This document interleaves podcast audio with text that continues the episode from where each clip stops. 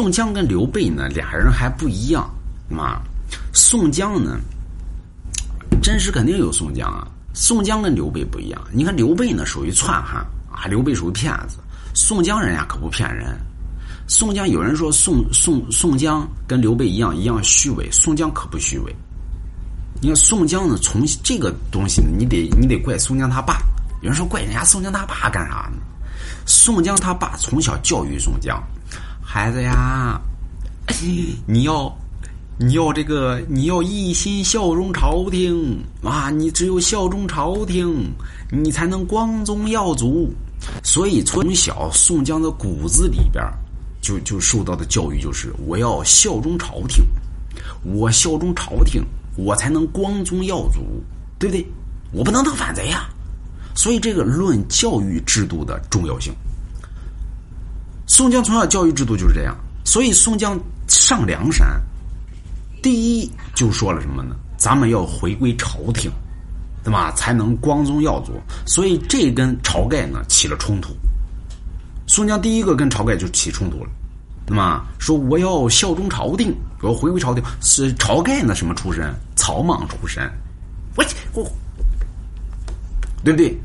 这你还回归朝廷，不行。所以呢，宋江呢第一次从曾头市这块回来，曾头市抢了宋江的马，对吧？宋江回来之后呢，就在那儿炫耀。结果呢，那刘唐让人家曾头市给打了。那么后来呢，这晁盖急了，他他谁敢打我家兄弟啊？不行，我要带兵下山剿灭曾头市。晁盖为什么这么干？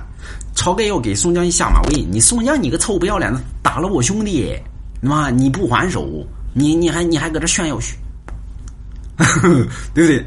所以呢，晁盖呢下山，你看晁盖下山第一个事情是干嘛？晁盖下山第一个事情就把自己的兄弟叫在跟前说那个你们愿不愿意回归朝廷？那么这几个兄弟说哥哥在哪儿，我们愿跟随到哪儿。这干嘛？试探人心。对不对？就意思什么呢？这一次我打了曾头市之后呢，我回来必杀宋江。晁盖呢就要取宋江取宋江性命，结果宋江一想，哎呦，他要杀我，找了个心腹中人，是吧？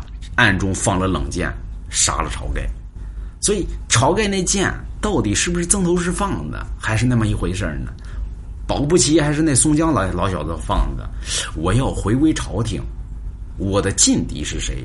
乃晁盖也啊！我杀了晁盖，我当大主啊！我我当梁山之主，对不对？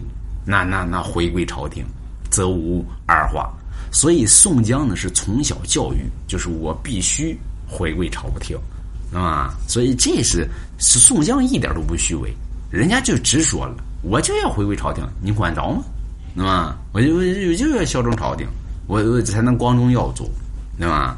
所以出身不一样，教育制度不一样，做出的事情就不一样，人的理念就不一样。所以说，道不可言传，道不可奉献，道不可僭越，道不可道不可用肢体而形容。那么何为道？道只在人的心中。